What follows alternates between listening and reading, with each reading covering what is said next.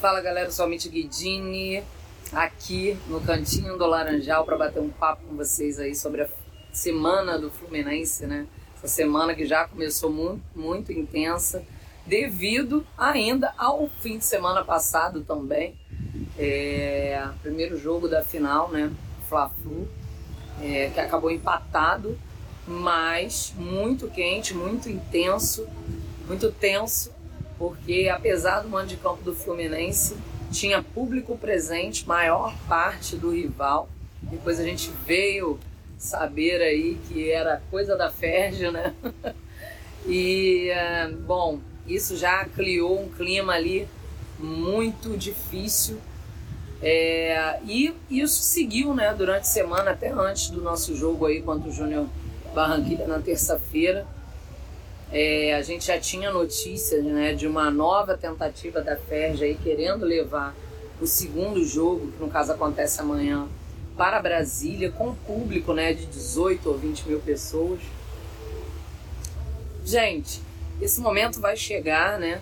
Acho que estão se pautando em outros países que já estão bem mais resolvidos em relação à, à pandemia.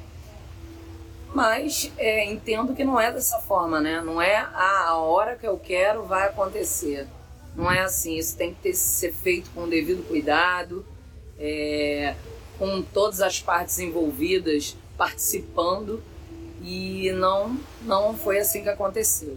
Enfim, vamos terça-feira para o jogo né, de, contra o Júnior Barranquilha no Maraca, onde o Fluminense chega completamente perdido, assim, Fluminense até aqui não teve um futebol que enchesse né, os olhos dos torcedores. O Roger, apesar de até aqui, até esse jogo, a gente não tinha perdido, né? Faziam 12 partidas, mas o Roger ainda não caiu nas graças do torcedor. E ele tentou, né? É, algumas novidades aí para esse jogo que também não deram certo. Os meninos, mais uma vez, foram mal, não conseguiram concluir. A exemplo do próprio Fla-Flu. Buraco no meio, né? Um abismo é, que deixava o time deles muito à vontade. Jogadores até que tinham uma certa regularidade, como Calegari e Lucas Claro, muito abaixo né, do que demonstrava até então. Enfim, uma sucessão de, de, de coisas difíceis, né? Ruins. É, a segunda etapa também, as substituições. Acho que foi o primeiro jogo que o Fluminense conseguiu ser pior no segundo tempo do que no primeiro. Até pelo placar aí, não sei se, se o Fluminense estava acreditando que ia fazer como nos outros jogos. Mas o fato é que perdemos o jogo que era pra gente ganhar, não conseguimos sair com a vitória.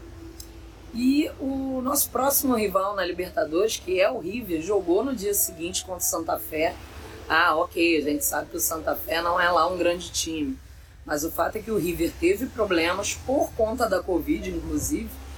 É, não inscreveu um total de jogadores que poderia e acabou é, pagando por isso, né?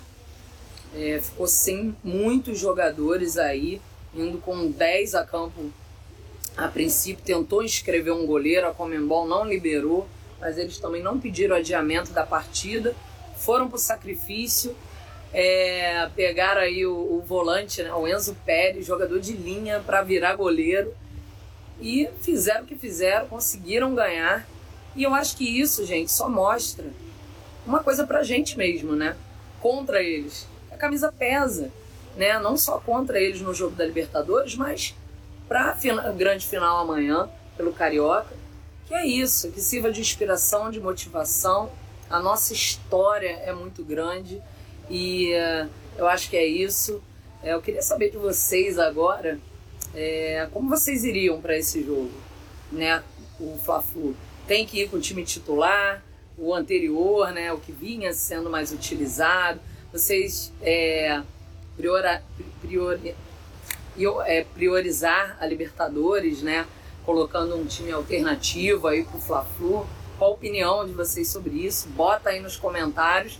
E para fechar, a gente sabe que sempre tá rolando mosaico, né? E a torcida do Fluminense lançou a seguinte frase dessa vez: Orgulho de não ser como vocês.